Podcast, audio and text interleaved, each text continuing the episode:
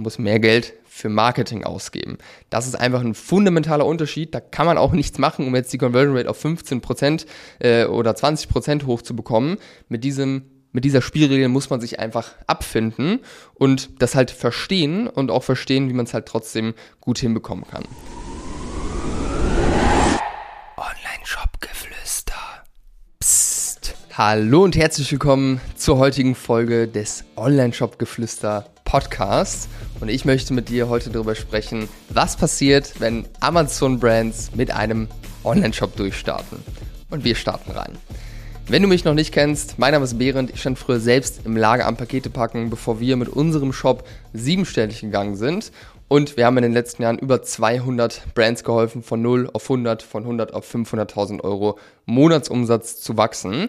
Unter anderem auch einigen Brands, die auf Amazon gestartet sind und zu uns gekommen sind, weil sie Hilfe haben wollten, halt bei dem Aufbau des Online-Shops, die gemerkt haben nach kurzer Zeit, dass da sehr andere Spielregeln gelten als auf Amazon. Das ist auch häufig die Erwartungshaltung, habe ich das Gefühl, ähm, die im ersten Moment zumindest da ist, wenn man vom Marktplatz über den oder auf den eigenen Online-Shop geht, dass das äh, relativ einfach funktioniert. Man macht einfach einen Online-Shop, das Produkt passt ja, schaltet ein bisschen Facebook-Werbung und schnips, läuft das Ganze. Aber dann ist die Realität relativ schnell da, ein Gefühl von Ernüchterung, weil man merkt, hey, das äh, war ein kompletter Schuss in den Ofen und so einfach ist das nicht. Und es ist leider auch so, es gelten sehr andere Spielregeln. Im Online-Shop als das jetzt auf Amazon, eBay, Otto oder sonst wo der Fall ist. So, da möchte ich heute mit dir darüber sprechen. Was sind das für Spielregeln und was muss gegeben sein, dass das funktionieren kann? Das erste Mal ist das Produkt. Das Produkt muss passen und muss sich eignen, dass man es über einen Online-Shop verkauft. Ja, es gibt Produkte, da macht ein Online-Shop einfach keinen Sinn. Gerade wenn du jetzt, also da sind ein paar Dinge, auf die wir schauen sollten, mal der Average Order Value und die Emotionalität des Produktes. Wenn du jetzt Produkte hast, die pro Stück nur wenige Euro kosten, im einstelligen Euro-Bereich, wo die Leute im Schnitt halt nur ein, zwei, drei von kaufen, dann ist es nicht prädestiniert, um das im Online-Shop zu verkaufen. Aber was dir klar sein muss, Marketing über den Online-Shop oder auf den Online-Shop, das kostet richtig Geld und das ist richtig teuer, hier Neukunden einzukaufen. Das heißt, die Erwartungshaltung darf hier nicht sein, für 5 Euro kriegst du einen neuen Kunden im Shop, sondern eher mal so 20, 30 Euro. Je mehr, desto besser, weil je mehr Geld du ausgeben kannst für den neuen Kunden, desto besser lässt sich das Ganze skalieren, weil du einfach Spielraum hast, ähm, am Ende, was du ausgeben kannst halt für den neuen Kunden. Von dem her, das Produkt muss passen. Was hier passt grundsätzlich sind Problemlöserprodukte, wo du wirklich konkrete Probleme ansprechen kannst. Wir haben zum Beispiel einen Kunden, Evolsin, ich kann ja auch den Namen nennen. Das ist eine äh, Brand, die medizinische Produkte verkauft, zum Beispiel ein äh, Anti-Nagelpilz-Liquid super prädestiniert, das auch über einen Online-Shop zu machen, weil wir einfach ein sehr klares Problem haben, was wir adressieren können. Ähm, es ein guter Need ist und es jetzt nicht auch nur 5 Euro kostet oder so. Ähm, also Problemlöser eignen sich erstmal super. Und ich habe gesagt, eine gewisse Emotionalität sollte mit drin sein. Das heißt, wenn du jetzt hier zum Beispiel Ersatzteile hast für eine bestimmte Nische, die erstmal günstig sind und halt sehr nüchtern, rational, sage ich mal. Ist jetzt auch eine Sache, da kann man vielleicht über Google ein bisschen was erreichen. Aber Meta-Ads musst du für solche Produkte tendenziell jetzt mal nicht machen. Ich will grundsätzlich vorsichtig sein mit pauschalen Aussagen, aber ich finde es wichtig, auch mal ein bisschen Richtung zu geben, weil wenn die Antwort immer nur ist, äh, ja, muss man halt schauen, ist immer schwierig. Von dem her nicht alles äh, hart nehmen, was ich jetzt hier sage.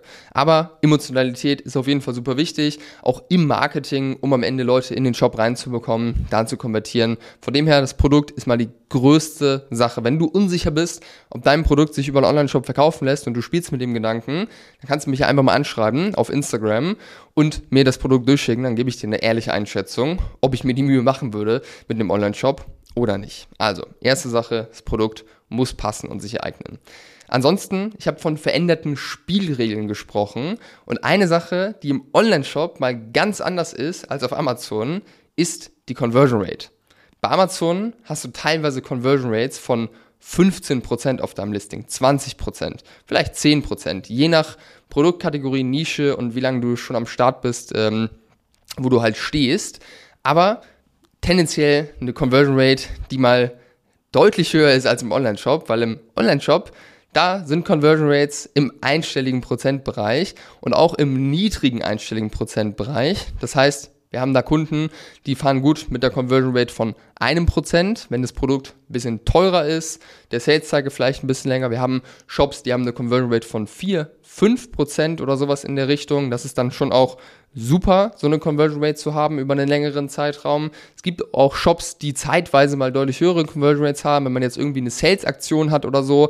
Aber der Standard, wenn man jetzt mal auf ein ganzes Jahr guckt äh, zum Beispiel, dann ist das meistens ein Prozent Bereich, der irgendwo unter 5 oder bis 5 Prozent, sage ich mal, liegt. Das heißt, hier haben wir eine krasse Differenz zu Amazon, was natürlich als Folge hat, dass wir mehr Leute brauchen, die in den Shop kommen, um am Ende ein gleiches, einen gleichen Umsatz, sage ich mal, rauszuholen. Das bedeutet, man muss mehr Geld für Marketing ausgeben. Das ist einfach ein fundamentaler Unterschied. Da kann man auch nichts machen, um jetzt die Conversion Rate auf 15% äh, oder 20% hochzubekommen. Mit diesem mit dieser Spielregel muss man sich einfach abfinden und das halt verstehen und auch verstehen, wie man es halt trotzdem gut hinbekommen kann. Ansonsten ein fundamentaler Unterschied noch zwischen Online-Shop und Amazon. Das ist wirklich eine Sache, da muss ich zu schmunzeln anfangen, weil es wirklich äh, für Amazon-Brands dann sich anfühlt wie so ein Genickbruch das Thema Tracking. Wenn ich auf Amazon werbe, dann findet ja alles auf einer Plattform statt. Alles findet auf Amazon statt. Das heißt, die Datenqualität, die ist top. Ja, wir sehen genau, wie viele Leute sind, äh, wie viele Leute haben gekauft, was ist der ROAS. Das sind Zahlen, auf die kann man sich verlassen. Im Online-Shop ist das leider nicht so. Das heißt, wenn wir hier auf Facebook Werbung schalten, und äh, dann am Ende hier einen ROAS sehen, die Käufe sehen, fällt relativ schnell auf, die Zahlen, die passen überhaupt nicht mit dem zusammen, was wir im Online-Shop sehen. Es liegt einfach daran, weil hier nicht alles auf einer Plattform stattfindet.